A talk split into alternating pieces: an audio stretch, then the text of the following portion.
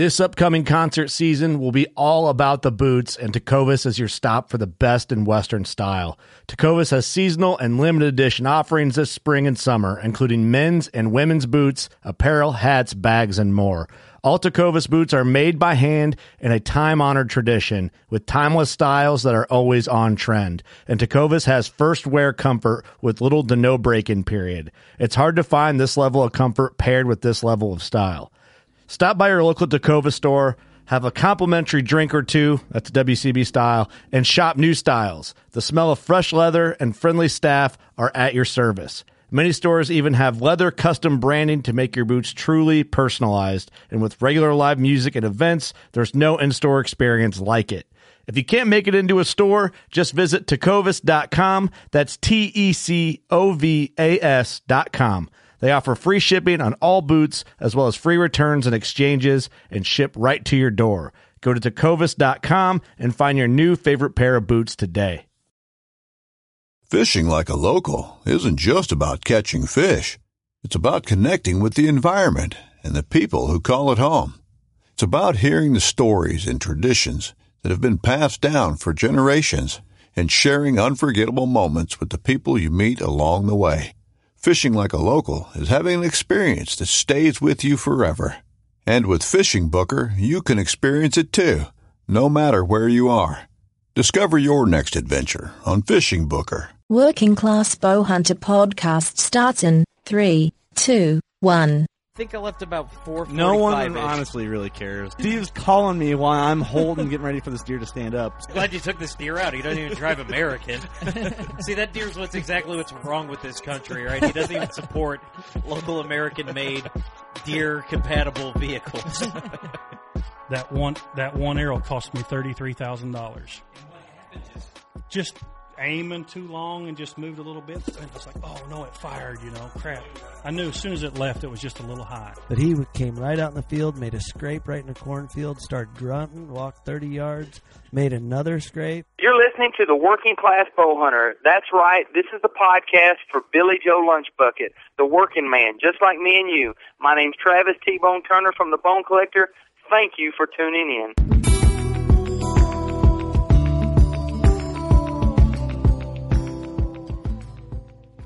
Episode number 82 of the Working Class Bow Hunter podcast. We've been doing work, work, work, work, No, work, work, All right. cranking out episodes right Jeez. here in your favorite studio, 1600 Buckslayer Place, Sherrard, Illinois. The Buckatorium is where it all goes down.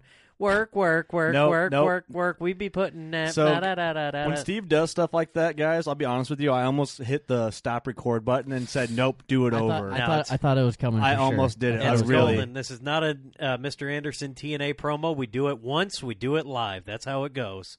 Right. Okay. Uh, there's a wrestling reference. Just so for you guys week. know, there has been episodes where I've been like, "Nope, we're not. You're not putting that in the intro." It Start happens more times than you think. It's Uh, probably happened six or seven uh, uh, out of 82 episodes. Bruh, it's happened probably ten times. There's only been one time that it's been like going so well, and then something happened, and we had to start over. And yeah, well, the most epic intro of all time never actually got recorded. It uh, That's true. That's a something true fact. Something happened. I don't know. Remember what the details were, but Well, I mean, mistakes happen, but if you don't want mistakes to happen while you're getting your deer processed, take it to Smith's Custom Meats and Deer Processing. Right there in How's he do that? lovely Viola, He's Illinois. fire. He's on I'm telling you what, I, it- dude, it just I, I was off a week, and you know, you guys are wondering, man, how do you? What, what was going on? Well, my body was getting used to working, right? So I'm just I'm cranking it out. My body is you got all it- this weight on your back. I know. Yeah, my body's filling out. It's Literally- looking literally. good, dude. I'm I'm starting I to look gave good. you the perfect segue and you didn't take No, it. No, I know, but nothing's going to look as good as when Mark Wright from Creative Critters Taxidermy in lovely Geneseo, Illinois, gets done with your He's like a rapper. your ani- You are. How do your you- animals. I, I'm telling you what, man. I'm a rapper. I got a, I got all this swag, and I can carry swag in Badlands Packs. If you go to badlandspacks.com, Wow. everything you need is there. What did I tell you? I told you I was having an off week because I actually had to do something that week. Right, I'm right. I'm a I'm a little speechless right Yeah. now. Oh, dude, I'm oh, telling you. I, I told you I got this. All, all I had to do was work a hard day and take a swig of Busch lattes, and I'm here. A oh, I like it. swig All right, of Busch all right. lattes. All right. You know we're the sponsorship uh, and the- part like, sponsorship slash partnership section of this episode was a little lacking of detail. But man, what else could you ask for as far as getting to the point, letting people know, and then moving right along? I like it, and here here I am, bringing it to a hold up, and just uh, you know that's what we do sometimes. That is, dude. I I don't know. I'm just feeling really good. Hey guys, I got something to tell the people. WorkingClassBowhunter.com is our Yes. website, guys. You can go there. Or I mean, if you're already listening, you already know how to listen. But if anyone else said, "Hey, where do I listen?" WorkingClassBowhunter.com.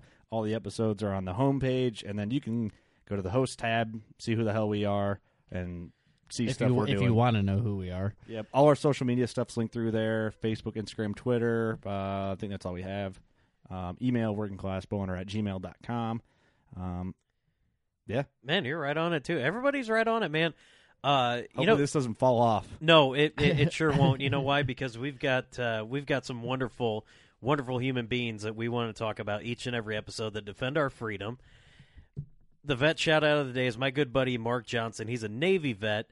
Um, I love this guy to death. Uh, this dude, really, you know what, man? When he when he was off duty, he really helped me out um, in a time that I really needed. Um, the dude's an all around great guy, and he moved to Florida. He wanted me to go with, but I had to stay here for this podcast, so you guys are welcome.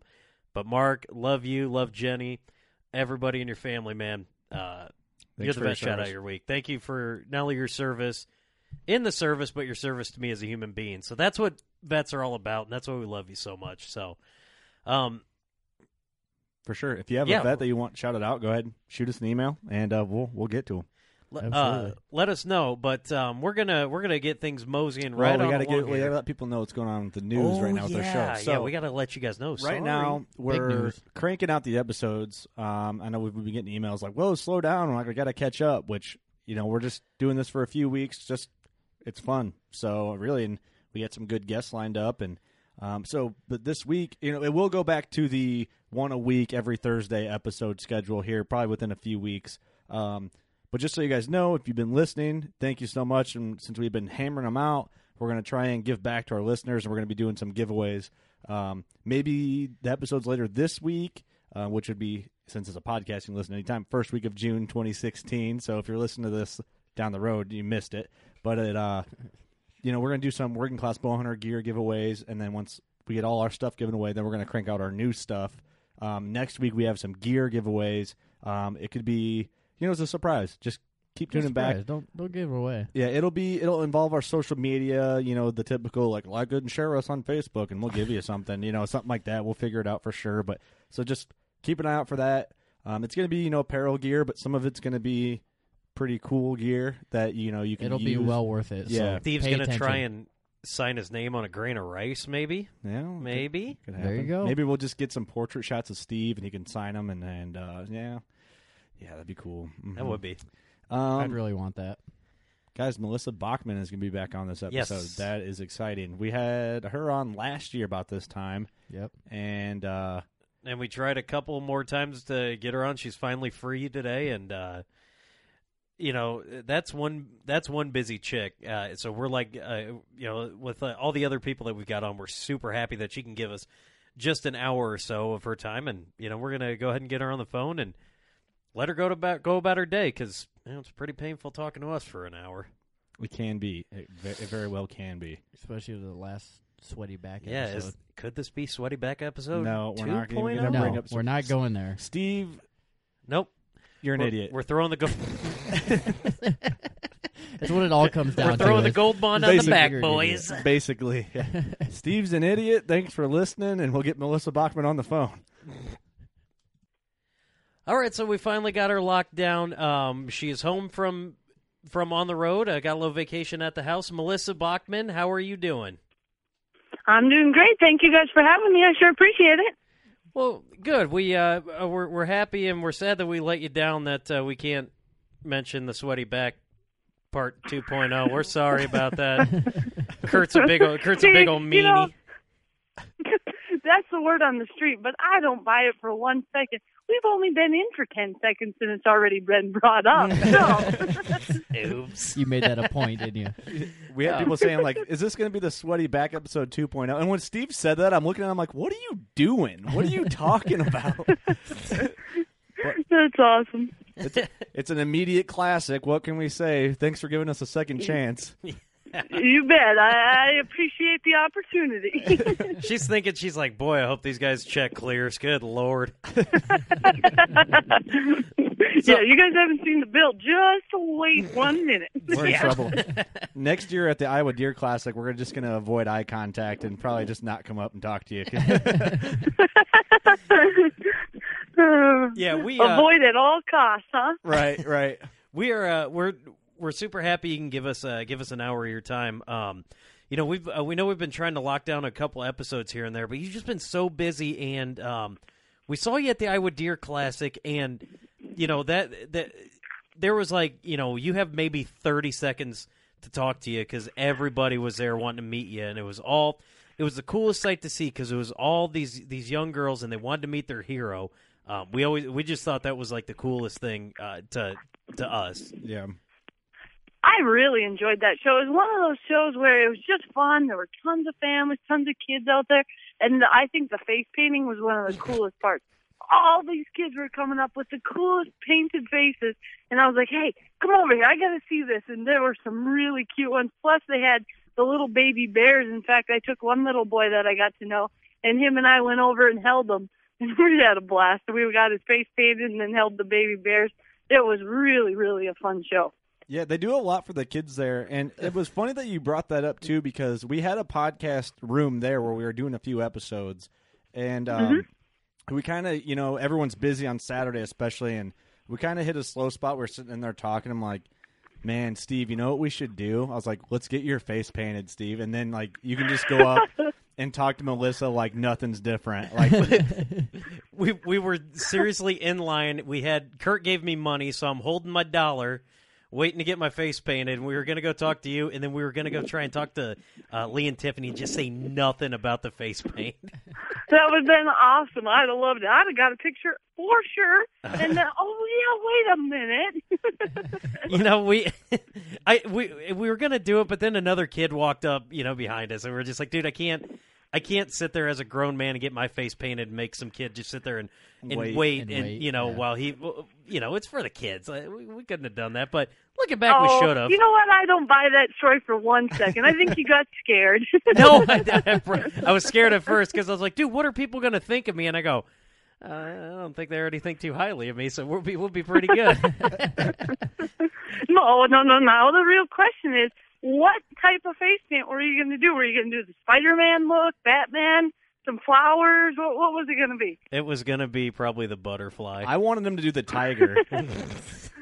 The tigers were really cute. I'm not kidding. I've never seen such a good place for face paint for the kids. I mean, they looked amazing. Some of their faces it was incredible. They so really yes, I would love to see the tiger with the glitter on your face as well.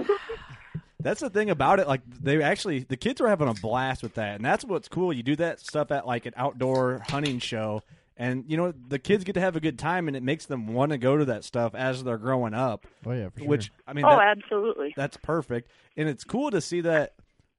Like kids that are so young look up to you, and that you like. There's a line, and you talk and take pictures with every one of them, and it's just there's nothing better than that.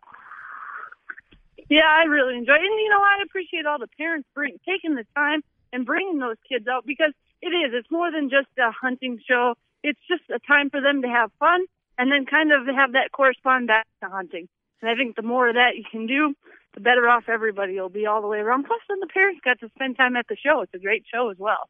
Right. yeah, it was um it was it was quite an experience. I saw uh, I saw a Mennonite wearing Skechers, so that was something. Um, but, but yeah, it's uh, it is a really cool opportunity, like you know, to to go up and if, if the kids want to meet you or you know whoever, and and just yeah, introducing the the the, the children to hunting. I You know, I think getting them into stuff like that's uh, just super duper. I mean, it it, it it's what we really want. You know, Oh, it really is. Mhm. Do you have that happen a lot um, outside of like a hunting shows? If you're like at the grocery store or wherever you may be, do you get like a lot of young hunters or people recognize you when you're out and about, or is it kind of just because it's well, it sort of depends. Because here's the thing: a lot of times when I'm at home, I might sort of look like a bum from the street, uh, wearing sweatpants and looking like a big mess, and maybe they'll notice, maybe they won't. Um, it really just depends. Anywhere I'm at, if someone brings something up or comes and says hi, I'll stop whatever I'm doing and talk to them. I I love that. I mean, that's the fun part for me. In fact, I love it so much that my goal was to try to figure out a way to get kids involved in my show because I was always like, you know, I want more kids to be a part of it, and a lot of these kids love seeing themselves on TV or prizes. So I actually created a segment called Memory Chase within my show where kids can actually enter for a chance to be on my show. They win a new mission bow. They win a huge prize pack, almost fifteen hundred dollars worth of stuff. Plus, ten kids a year get a ch- get to be on my show. I edit their segments, and to me, that's been something really fun. And I've got so many people entering footage, and I actually have kids who went out turkey hunting just for a chance to enter to be on Memory Chase. So to me, I just love that. It's it's getting kids involved who, you know, maybe wouldn't have done it before, and and by doing that, you got them out there, and you know, maybe they won't win a prize every time, but I believe once you get them hooked, that's a huge accomplishment. Oh, for sure. And that's really cool that you, you thought to do that because me growing up, I wanted to be a hunter on TV and all this, and you know, and the fact that like they look up to you and they can send that into you and get the opportunity to win gear and to be on your show. Yeah, and it's you know, as a kid, oh, I would have been going crazy. I'd have been begging my little brother to come out and film me, whatever. And that's what's cool is it has nothing to do with you know the size of animal they're getting or how high a quality of footage they have or camera gear. It's just getting them out there, and I the main thing I look for is their reaction. You know, you get some of these kids who are just so excited they're just beside themselves. That that's fun. Yeah, definitely.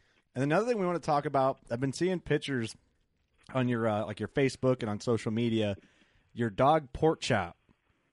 Yes. You actually my little him- princess pork chop. so you actually take that dog hunting with you.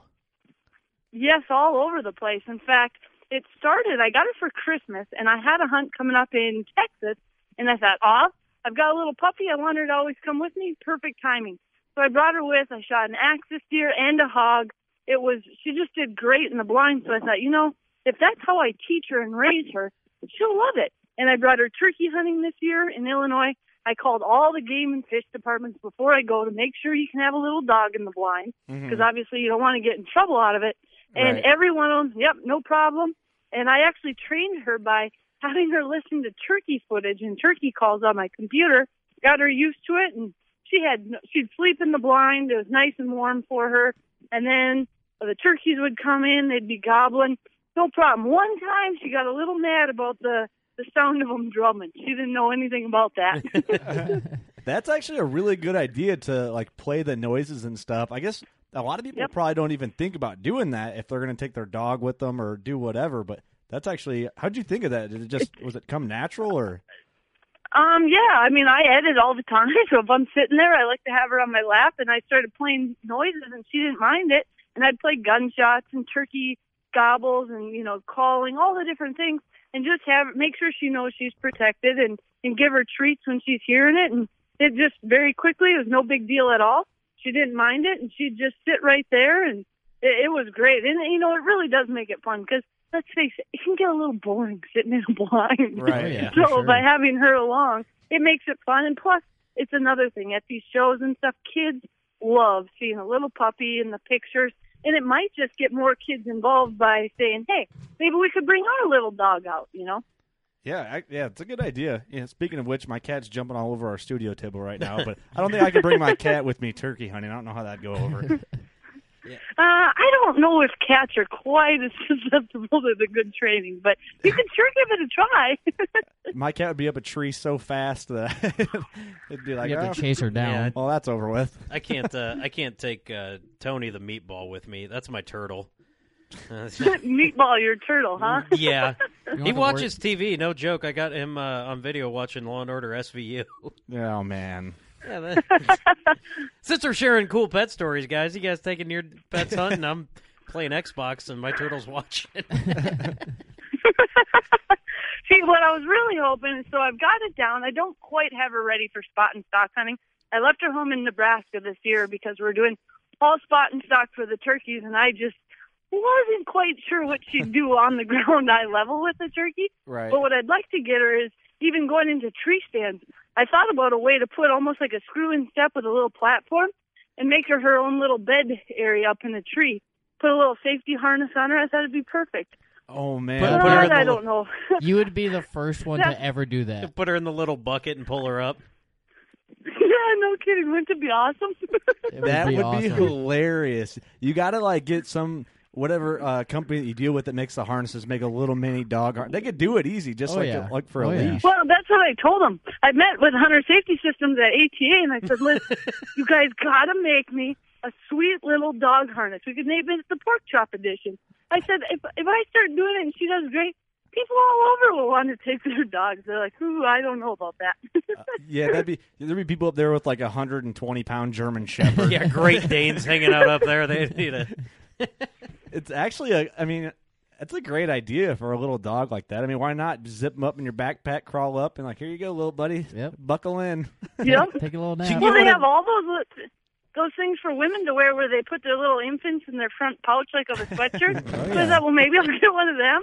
Pork chop pops out. We get up to the tree. As long as I have treats, she's pretty much game for anything. That is funny. That's amazing. I don't see why you couldn't do it if you worked with. I mean, that dog's small enough, and it sounds like you you know how to train her. Oh, yeah, so why she's- not? Well, and she's used to being on planes. You know, I mean, I just went to Alaska, and her and I were on a flight for it was almost nine hours of flying time. And the stewardess, they make her stay in her little cage under the seat, and she had no problem with it. It was just fine and did great. So That's that's cool. I don't see why a tree stand would be that much different, other than we need to make sure she's got a great harness and get that lifeline locked in, and she'll Yeah. be set the whole way. That's so funny. Hell, I mean, I'm sure you could do it. I mean, I Go want pictures it. if that really Yeah. happens. Yeah, and you 'cause- know you could Absolutely. do like you know you can get like one of those little. uh Oh, you can get all the accessories so like you could screw in and it like A screw like a- dog bowl. yeah like a screw in dog bowl yeah and just hangs out there so she can get some water and stuff. that would be awesome. oh my god! Th- So this Well, you guys will be the first to know when I get a successful hunt under my belt with her in the tree with me. I'll uh, be sure to let you guys know first. Oh yeah. yeah. I, here's what I'm guessing. First time pork chops in a tree, you drop a 200 inch white-tailed deer. Just you hey, know, you know what? because- That happens. Life is good. yeah. that would be cool. Um, so what what hunts do you have coming up for this fall? That um, and what hunt are you looking forward to the most? Well, I've got a wide variety coming up this fall. Um, I'll start in August and go all the way through pretty much to Christmas again. But I'd say the one I'm looking forward to probably the most is I am taking my grandma on a Colorado mule deer hunt. Um, it's a place I went last year with a bow, killed a huge velvet muley. I'm going to go early season again with a bow, but they had so many big bucks there that I said, uh, how hard is it to get a rifle pick? And they said, well, we can put in for landowner voucher and stuff. And I said, well, I think this would be a perfect hunt to take my grandma on. And they're like, really? I'm like, yeah. She was a big hunter when she was younger, and she actually did a lot of mule deer hunting. I said, this would be perfect. So I'm going to bring her with me out to Colorado. And I, I mean, no joke, she could easily get a 180, 190, maybe even a 200 inch muley out there. This place has them, and that would be so fun to see. Yeah, What, that would uh, be awesome. What kind of rifle are you gonna give her? Well, I'm going to give her. I kind of went back and forth. She's like, "Well, I need to have something pretty light." I decided I'm going to give her a 270. Okay. So I got her a nice Winchester Model 70 and a 270. It doesn't have much recoil. It's a light enough gun. You know, I, I think it'll be a really good setup for her. We're going to shoot a bunch this summer and have her all ready to go, and hopefully Grandma bag the big old muley. yeah, that There would be go. really neat. That would That- be awesome. That my buddy just went to Utah and killed a 210 inch muley. Um, Oh, I think wow. he, he put in for that tag for the strip in, in Utah for uh, I want to say Uh-huh. 23 years. He was maxed out on, on preference points. wow, that's But- awesome. So yeah, mule deer is definitely something you know. Being from Illinois and the or in Iowa, the Midwest. Oh, yeah. Um, you know anything western like mule deer, elk, you know anything like that, even pronghorn. I- It's it's something Mm-hmm. that when you grow up in the Midwest, you always dream about doing. So hopefully, I get the chance to go out there one day. So Yeah, and especially with a bow, it's fun out there because you know it's primarily spot and stock. You're going out there, you're really just right. I mean, literally every move you make is going to determine whether or not it works out, and it makes it really fun. Well, Yeah. yeah. and not to mention the terrain is so much different out there too than that we're used to here in the Midwest.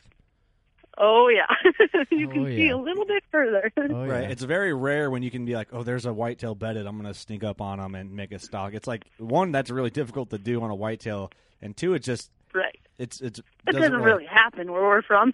right. Yeah, no. Right. Right, Especially when you're as heavy as me, you don't walk. You don't sneak up on anything.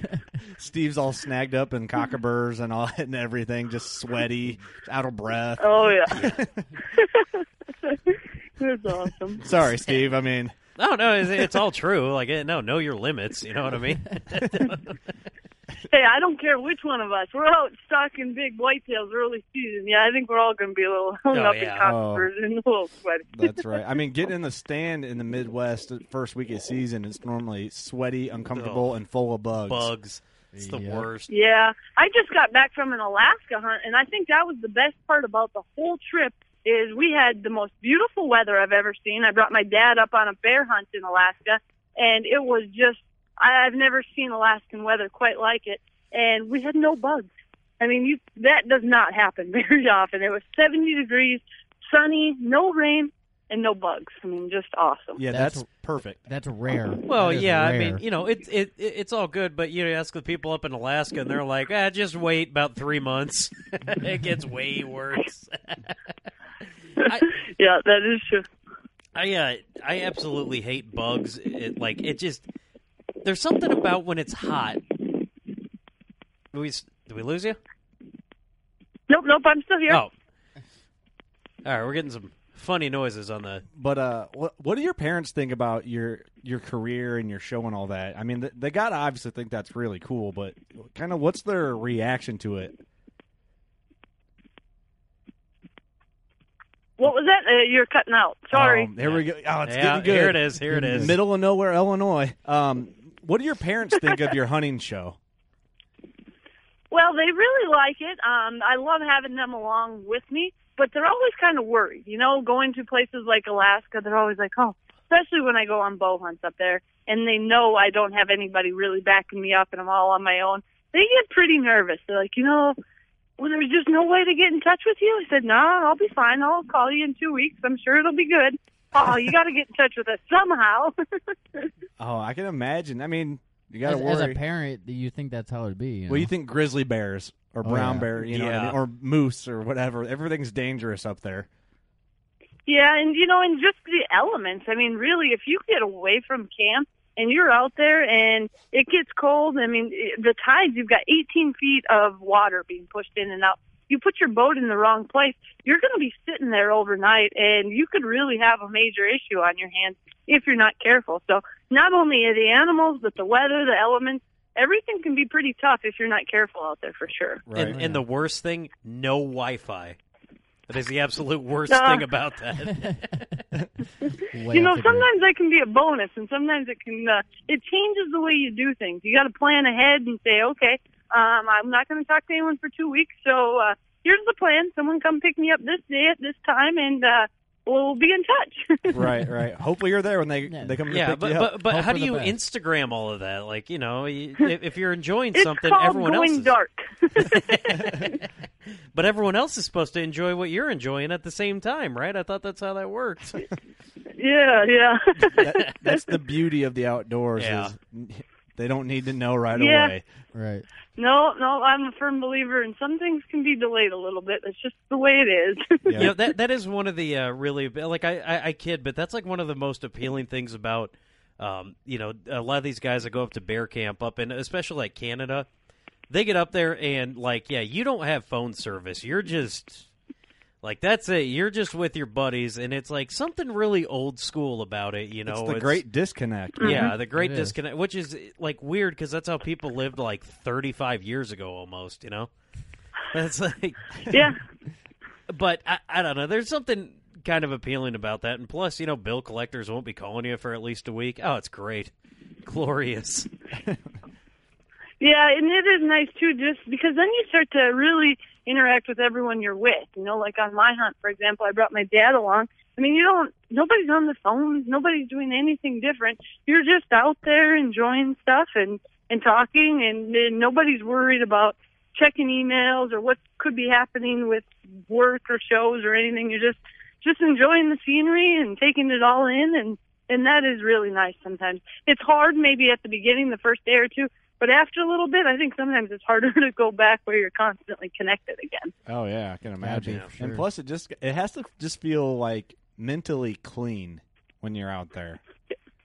Yep, and especially when it's the weather we had. I mean, it's a whole different thing on your mind when it's pouring every day and you're soaking wet and you're in a tent. I mean, I've done that so many times. And this time it's like all those times that I, I mean, I was up there one time for two weeks straight and it never quit raining and we were in a tent the entire time.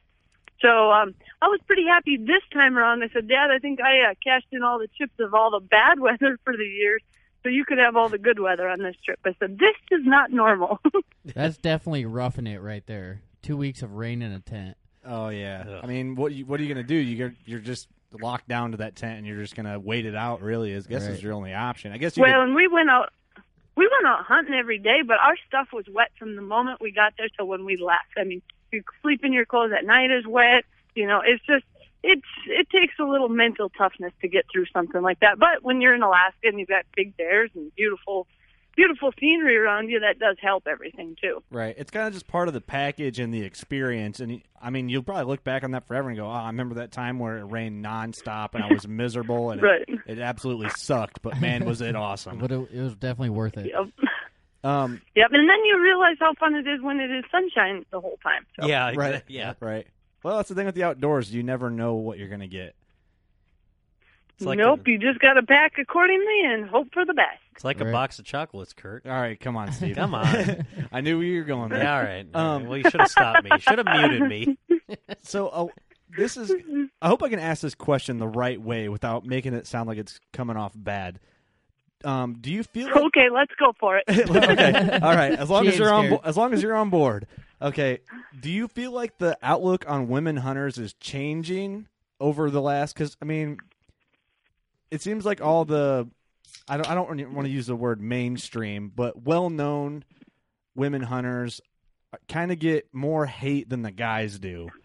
Um, Mhm. Do you think that's changing? I feel like my outlook on it as a as a male that's you know in the hunting world, I think it's getting better as time goes on. Like people are kind of starting to I don't know. You kind of get what I'm saying? Accept it a little bit Yeah, I don't really know how to word that. Yeah, well, here's how I look at it: is there are more women hunters, you know, getting involved. I think that's awesome. Now, I think that you're starting to see it in shows and stuff. I think that's great too, because with more people, the women hunters want to look to other women for, you know, tips and advice, and a lot of times they want to look to people who who have done it and have been successful and have someone kind of to look up to. But you're right; they have gotten a lot of criticism, especially from a lot of the anti-hunting community, and for whatever reason, they go for women. And what I think the reason is, I think they see women as a huge threat. I almost look at it as a big positive for us because they're realizing women are getting more people involved. Women are getting the entire family out hunting. Um, yeah, it might have been before that just guys would go do it and okay, fine.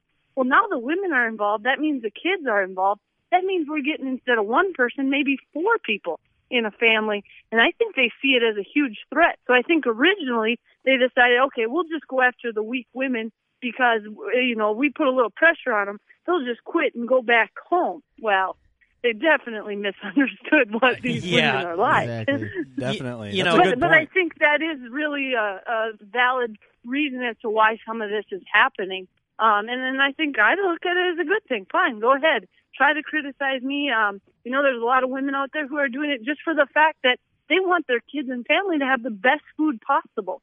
Um, there you go. I mean, that's Right. a huge push too for organic food. And what better way to do it than go take it yourself?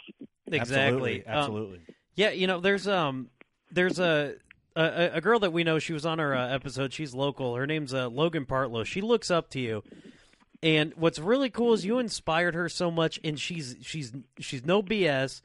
Um, you know, she's she's serious about it, and you know, sees other women, you know, such as yourself, just being serious about it, and you know, the, the way that the way that I kind of kind of look at it is is A little bit of wind gonna- noise. A little bit of gonna wind noise. you still with us? Yes, I'm still Oh, here. cool. Um, yeah, the way I the way I kind of look at it is, you know, we should we should be looking at it I, you know, I, I understand there is that, that difference, but we should all look at it. It's like it doesn't matter if you're a you know boy, girl, children, adult. You know, we should all just be hunters. Uh, you know, that's that's just me. Like I, I want to push that that you know I'm not going to look at somebody just because oh you know they're they're different than me, but you know we have the same hobbies and interests. You know, it's like I want It's a big family. yeah, it's a big family. I want us to get to that point where, as a family, we all just enjoy the same thing, you know, and we don't have to Mhm. have to put labels on, you know, oh, just because you're this, here's the level you're going to be at. You know, it just all needs to be. You're good at this. This is why you're at an ex- accelerated level. That's just kind of where I where I want to be. But I, you know, unfortunately, there are the are those bump bumps in the roads. But you know, Oh, I- absolutely. And I think sometimes we're our own worst enemies because, no joke, where I get a good portion of my criticism is from fellow hunters. You know, Yeah, and that just sucks. breaks my heart to see sometimes because you don't want to do that. I can take it. I've got thick skin. Go ahead. But some women are going to be afraid. Wow, if I post a picture, what if other male hunters say, "Wow, you shouldn't have shot that buck. It was too young," or "or you shouldn't have shot that bear." or Whatever it is, who cares? It's it's done. Be happy for people. You know, there's so much judgment, and a lot of that comes from jealousy, really.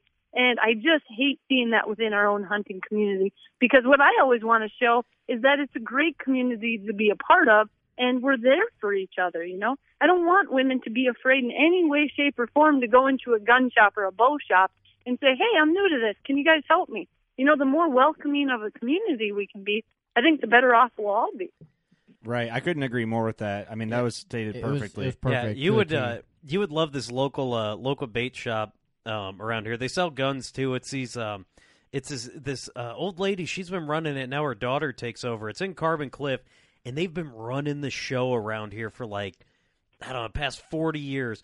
Didn't care that they were women. They get in there and like you want to start talking guns, dude. That's you will get awesome. yeah, you will get schooled and like the amount of the amount of lures that they and and it's just it, it- it's one of those things that like you know you go in there i'm not even like oh you know it's uh it's a two women to run the shop it's like oh here's a shop and they're knowledgeable like you know to me it doesn't Mhm. it doesn't matter what Right. you do but uh, it's it's one of them cool things yeah it'll it'll set you back if you're not ready for it i guess yeah, and that's nice to see. And the other thing is too is you know I think there's a a wide variety on TV, and sometimes I'll hear you know even other women saying, "Well, I don't really care for her. She doesn't seem like she's that hard of a hunter." Well, you know what? I believe we need to show that there's a variety of different hunters out there. Some are going to be super hardcore and out there. Some they don't want to be like that. And there's people who are viewing and watching who may never want to be on a hunt where they're up in a tent for two weeks, you know? Right. But what's nice about it is I think that our important thing is showing that you can be whatever level you want to be. Here's people that do all different ways. Find someone you like and, you know, learn from them. I think that's one of the most important things. Right. And I think too, like um, how you how you stated that, you know, women seeing women hunters kill animals to the non or the anti hunters, it's a threat because the whole family gets involved, which is, I think, is awesome. You know, whatever. Bring the hate, it's attention to it. It's, it's going to make us stronger. But uh, about to make a payday I think son. too, and this is for guys and girls. I think anti hunters don't understand when people are smiling in trophy photos, which you know they just don't get what goes into it. So I think when they see a pretty face smiling, male or female, that really it it uh it kind of infuriate infuriates them because they don't really know how to react to it. Well, if you think about the way, let's just look at the marketing strategy of PETA has been for the last 10 years, for example. They have used women like Pamela Anderson. They've tried to find beautiful celebrity women to show that hunting is bad and all hunters are these men who are about an inch from dragging their knuckles on the ground, just killing everything they can find, right? Right. Well, now they're running into, oh my goodness, that model won't work anymore. We have all these women and families out getting involved, showing that they're using the food, it's organic, all this, and now they don't know what to do. And I think it's just kind of a knee jerk reaction to them not knowing what to do, and it shows me that as hunters, we're making some serious progress. We've got them back on their heels, Yeah. and they're not exactly sure what to do with it. Wow, I've never looked at it that way. It's a, And the thing is, it's like, you know, Melissa Bachman, Eva Shockey, Tiffany Lakosky, three very beautiful women that are very popular in the hunting world that are very good at hunting. Like that's a big slap in the face for PETA. You know, that's a that's a big deal, and I've never looked at it that way in that aspect. How they used like p- how you said Pamela Anderson and all that, and Mhm. you know they do the the nude photo shoots for PETA. I'm not wearing fur and all that stuff, Right. And it's yeah, I've never even thought of it that way at all. Yeah, and it's huge, and I think they have a a, a big step to take in the organic food push because whether people like hunting or not, a lot of people want to make sure that their families have the best food possible, and they're finding out that you know what, there might be some good in teaching our kids that chicken nuggets weren't just made in a put in a cardboard container. I mean, they came from something, and understanding. I mean, we're probably about one generation from a lot of kids not knowing that chicken breasts don't just come in a cellophane wrapper. That they were actually a real live chicken. You know, Right. um, Yeah. I've gotten letters from third, fourth grade classes saying, "Oh, I'm a terrible hunter, this and that." Well, wait, wait a minute. You're not all vegans as third and fourth graders, okay? Yeah, exactly. Um, right, right. you know, I that's where it really comes down to just you know a lack of education. Really is where it comes. Yeah, Yeah. and and it's really easy to hate hunting when you have never experienced it. Uh, if you're living in the 15th floor of an apartment, it's somewhere in New York or Chicago or. Chicago. it's really easy to be like, "Oh man, I hate hunting," uh, because it's not it's not a way of life to you. So therefore, because it mm-hmm. doesn't affect you, it's real easy to hate it. And you know that's just kind of the way it is. That's how PETA has a market on there. You know, PETA doesn't thrive down here in Sherrard. Like I promise that. Right. Like there's too many there's too many 308 rounds laying around here for PETA to be like, you guys, you know what happens when you kill a deer? Yeah, it tastes delicious, son. That's what it is. But you know, at the same time, PETA's getting mad at us for for killing white-tailed deer. But um, you know, Joe Rogan uh, made this quote that he said it a while ago, and it's came back around. Is um, you know, poor people are fat today. Think about that.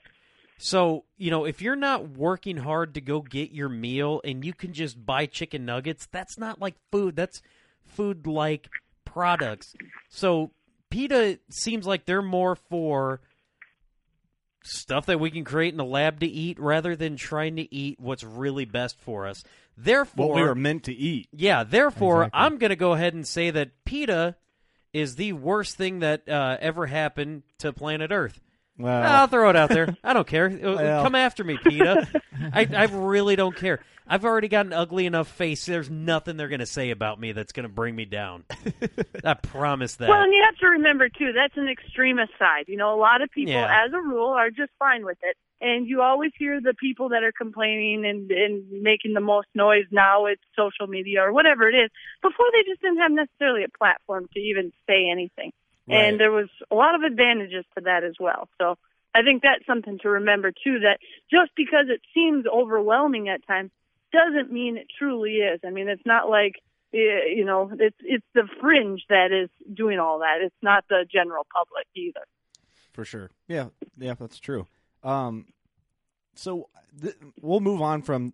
Well, we didn't really get too negative. That was an important conversation, I think, and something that we it needs Oh, to be dis- absolutely. needs to be discussed for sure. Um, And I think the moral of the whole thing is that hunters need to remember we need to support each other. You know, whether Yes. you agree with how someone else does it, if it was legal and ethical, boy, you should not be sitting there saying uh and bad mouthing fellow hunters. I mean, we we have enough other people coming after us at this point in time. We really need to stick together. And as hunters, when you see other hunters ripping someone else down, I try to stand up and say, "Hey, hey, hey, you know, why don't we all just uh, think this through for a minute here?" Right. Right. No, it's very true. I have another question, and n- same thing. Hope it doesn't come off the wrong way. Um, I think was it the last episode, the last two episodes. I said I'd like to see the term like huntress go away, and it just all be hunters as a family. What's kind of your outlook Mhm. on that? On like the term like huntress? Do you kind of get? Do you, See, I guess I'm not someone who really cares. To be honest, I don't care. if, some, if some women want to be called a huntress and some want to be called a hunter, I don't care. Good for you. You want to wear pink? You want to not wear pink? Excellent. Right. You know, that's why we all get choices. And I really am a firm believer on that. And it, it doesn't offend me. I mean, there's so many more things to be offended by than if someone's going to call you a hunter versus a huntress. I Right. mean, in the grand scheme of things, that's uh not a big concern for me. Right. But I, you know, again, it's it's those little things though that I see divide the hunting community Yeah. sometimes. Where some women will get very offended or mad about it. I mean, geez, people just are trying to be nice. You don't have to, you know, they're not saying something derogatory. They're trying to be nice about it. Right. Do I think it's necessary? Yeah, probably not. But I mean, if that's what they like, Man, you are the perfect spokeswoman for the outdoor industry. are. You, really are. I don't. I, everything you said, I don't know if I could. I couldn't even sit down and think about it for days and word it better than that. Nope. And you're just doing this on the fly. There's no script to our show, as everyone knows. no, you- you no, wanna- if there was, I might have missed that part. You want to know how you know there's no script to the show because of what I'm going to say next? I just thought of something funny. Next uh. time, next time I shoot a buck, I'm going to be like, well, before I shot it, self-identified as a doe. Here's a doe tag. Psych, I'm not going to do do that. that. That's totally illegal. Jeez. Can't do that, No, that. like- Steve. You know, yeah, I, I, I don't know. Yeah, as long, hey, if we're, if we're going to stop putting labels on it, let's just get a general deer tag, guys. Doesn't matter. Melissa, have you kind of picked up on that? Steve's kind of the loose cannon on our show, and we're always have to be worried about what he says. yeah, well, I'm sure, but uh, at least you got to have someone that's funny around there, right? Ah, she said I'm funny. Ha. She's so nice. There you Yeah, go. God, You're you the you are the nicest person on the planet, by the way. Oh yeah. Um, another question that I'm always curious about with people that have their own hunting shows and are popular and that are on like a major network, when you're out and about in public and maybe someone doesn't know who you are and you fall into conversation and you know that question, oh, what? So what do you do? Oh, I have a hunting show. What's most people's reaction that don't hunt that find out you have a hunting show? Well, it sort of depends where I'm at. Um, I've had all sorts of reactions to that. Um, I've had some people uh, get very upset. It primarily only comes up on planes when you're sitting right next to someone, and I can't quite get my headphones on quick enough. and uh, or they see the background of my iPad or my computer and they see a hunting picture. That usually is what will drum up the conversation, either very positive or very negative. And Uh-huh. I've had some that, you know, did not like it at all, and I'll make my case as to why I do what I do. And if they don't care for it, I say, yeah, you know, that's why we all get opinions. I don't mind. I never asked you what you did, and you know, hopefully we can move along. If not, I'm sure you can be reseated. You know, um, Yeah. simple as that. That's awesome. Right. Yeah, I think that was the best way. Whenever someone gets offended that like you're hunting, they're like, "Oh, why do you do that?" You just show them that you have a driver's license and you're an American citizen, and it's none of their business what you do with your freedoms. I just, that's that's kind of how I get. I, I go Stern about but fair. it. I'm like, you know, don't you know, worry. and I and I've I've learned to you know I'll respect their opinion and I'll listen to what they say because I think as hunters we can all learn by listening to some of the reasons why people don't like to hunt, for example, or or have the perception that they don't care for it. So I think there's always something to be even learned from that as to okay, what's the deal here? What what ways can we improve our image as a whole to get more people who who may not know the difference on our side, you know? So I Yeah. look at it as almost a positive that way as to sure, I'll listen to it and if after we discuss it you still have your feelings, great, no problem. But I'm not gonna put you know, I'm not gonna come in your life and try to push hunting on you and I expect you not to push your views on me the same. So I vote you the president of our hunting industry right now. Solid answer. right. Yep. Solid.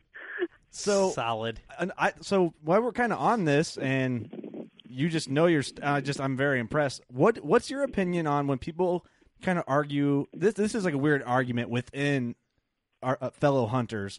Is the bloody the bloody trophy picture?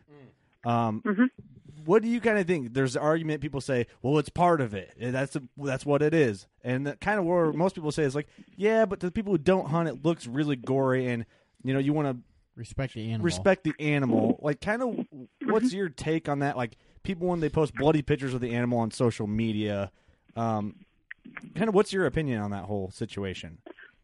Well, here's the thing. I grew up in a small town in Minnesota. Um, we took pictures as the animal was in the field. Um, I remember as a kid trying to clean it up and make it look real nice so I could turn them into our outdoor news. Um, and I just wanted really nice pictures. Um, but before that, like, I didn't really know that people would be offended by seeing blood on an animal, right? Right. But now we're all pretty well aware of it, and people get pretty upset about it. I personally always make sure all the blood is wiped up, and I try to take as nice of a picture as I possibly can. Mm-hmm. But I'm a little bit different. I'm in more of the public eye, so I feel that's part of my duty. I try to get other people to do the same, but on that same token, I would never condemn someone or say, they're an awful person or hunter because they chose to post a photo with blood on it. Um, I think it's better to be on the side of a little more delicate of the situation. Let's not make any enemies we don't need to. Right. Um, but it is true. I mean, the blood is part of it. Um, I look at it more for kids. You know, I don't want kids to be afraid or to be scared that it's a bloody, you know, mess. I'm not someone who's for telling kids they have to eat a bite of the heart, for example. Um, no joke. I think if someone would have told me I had to do that, and as a kid everything's a big deal because that's all you think about, Right. I mean, I'd have even wanted to go hunting because I'd have been afraid of actually having to do that and be embarrassed and not wanting to.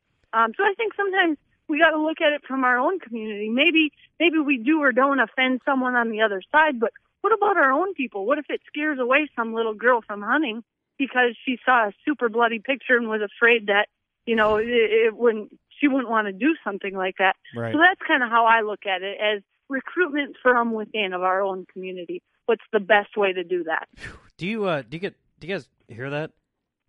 I keep hearing What's that? votes. I keep hearing votes stuffed in that box for you to be president of the of the hunting world.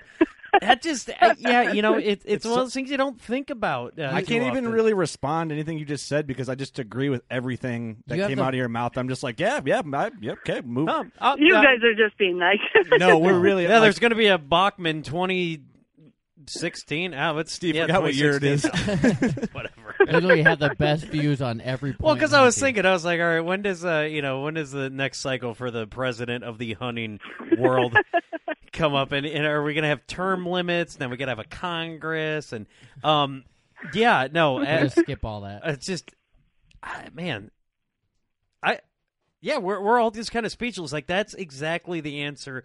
I think everybody wanted to hear. I mean, you know, you you have you can't have, argue with that. That's the thing. yeah, you you absolutely have to have a certain amount of respect for what you love, and you know, if you want to try to get others to love it too, so that it'll be around. You know, there's certain steps that you got to take, and they're not that difficult. Well, you know what I'm picturing when when you said that, Melissa. I'm picturing that like if I had a daughter that I wanted to grow up Mhm. to to love hunting, that's exactly what I would probably think about. Like, okay, you- one, you're not gonna say you got to take a bite out of the heart. I'm gonna rub blood all over your face because it, you know, whatever. You know, uh, you know they do that sometimes, but it's yeah, you know, it's if I would pitch the whole time you're saying that, I pictured if I had a little girl.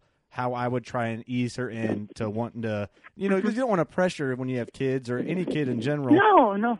and just let them slowly taper into it and find interest on their own and that's really what's going to drive them to be passionate about It's it the most important thing right there. right. and not scare tactics, you know, because to us it's funny, ha ha, you know, but to a kid that could be super traumatic. I mean, I really don't think I would have even thought about hunting if I thought someone was going to try to shove a, a freshly pulled heart out of a deer in my face and then rub blood all over me. I mean, some kids might be fine with it, but I always worry. What about the percentage that maybe wouldn't? You know, Yeah, do we right. really want to scare one of them away for for nothing? Um, no, you know, and and even with the bloody pictures, I would never, I still would not, you know, chastise someone for for not cleaning it up. But I think as hunters, we all have a responsibility to try to get more people involved, and if that's some little thing we can do to maybe get a few more involved, well, why not do it? Yeah, and you know what the greatest thing about getting your uh, kid involved? There's no participation trophies. It's either you win or you don't. The participation trophy is the experience, and you know you get first place or nothing else. And to me, I think that, I think that really teaches kids that you know it's not the first place thing though Well- it's just the it's it's the learning experience Yeah. it's the um it's Getting the discipline outdoors. experience Yeah. it's it's a whole it adds up to be a whole package of a, just a solid life and just experience for basically growing up i think i'd be completely oh, absolutely. different And I mean, here. Well, let me ask Go you this, ahead. Kurt. Uh, and you know, for all you out there, what do you remember more, the first little league game you won, or the first buck you shot, that or the first hunt you went on or the first hunt you went on too? Which one do you remember more vividly? You know what I remember the most is my dad trying to teach me to be patient when I'm young and I wanted to get down an hour after being in the woods. It was like, well, you, you know, you're not gonna ever mm-hmm. see any deer. You're never gonna kill one and have that because I used to watch hunting shows growing up. You're never gonna have that feeling you see on TV if you can't sit longer than an hour. You got to sit here for at least four hours, and then just slowly you kind of learn to like, okay, I got to sit here. I got, and then it just now I can sit all day and it's just I had to ease Mhm. into it. You can't do that your first year You, in. you learn to Yeah. appreciate it.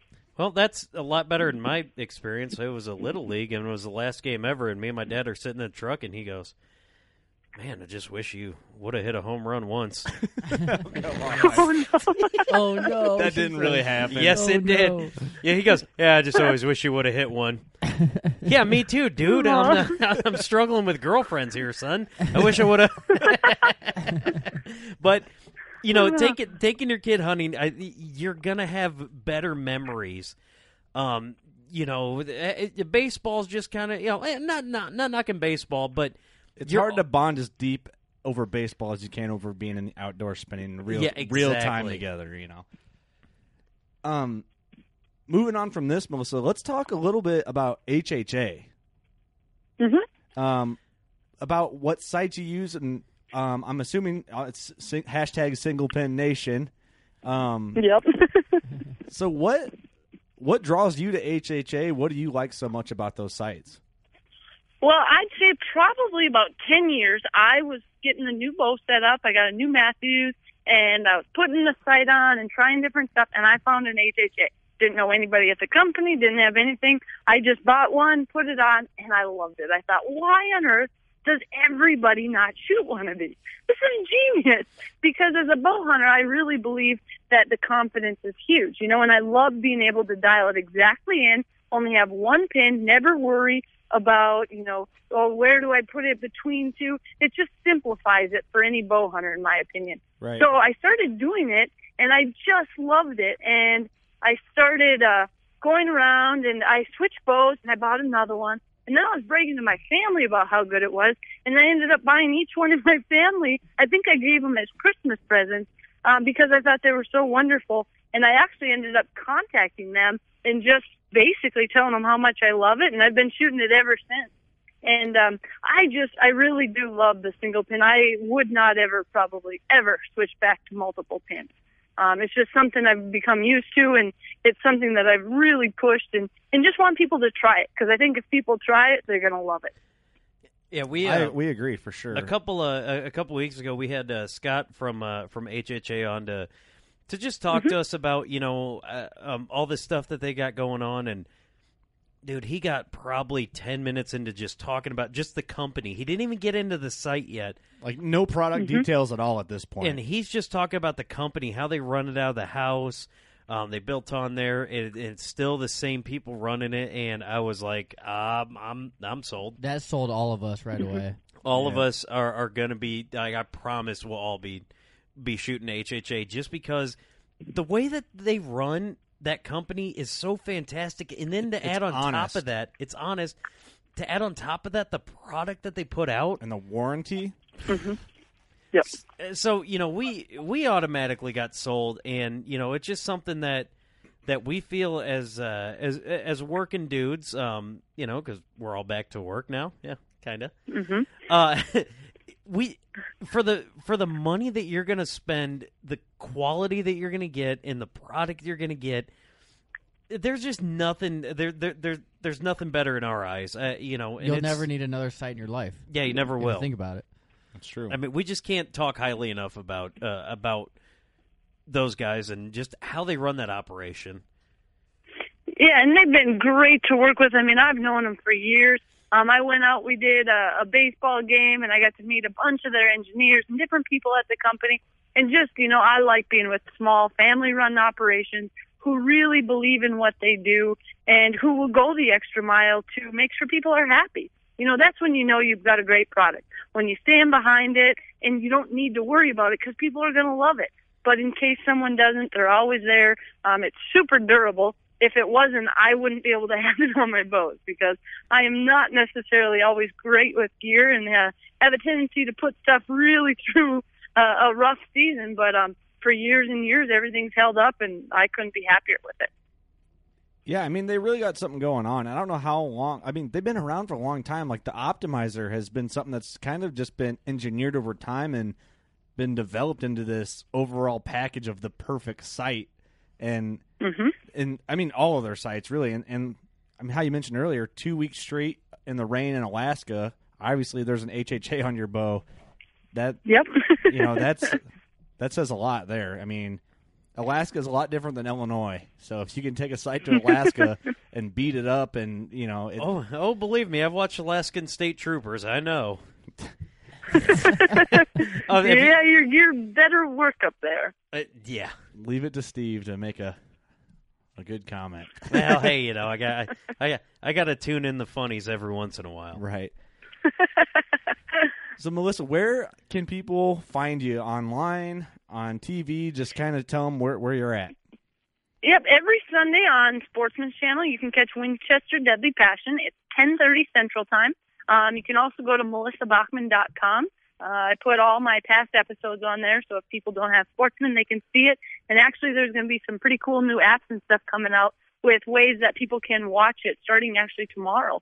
Um, so Ooh. go to melissabachman.com. You can find out a lot about it there. And uh, I just look forward to uh, hopefully seeing a bunch of viewers' footage. If anyone's got kids' footage, 18 or younger, um, go to memorychase.com and submit that footage. They win a new mission bow and $1,500 worth of other gear if they're picked. Plus, their kids get to be on TV, so kind of a win-win.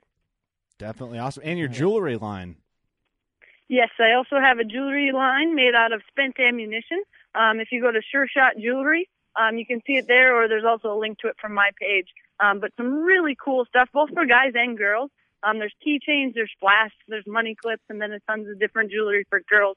But I like that too because it's a good way to show people you're a hunter and an outdoorsman when you're maybe even dressed up going out for whatever you want to do.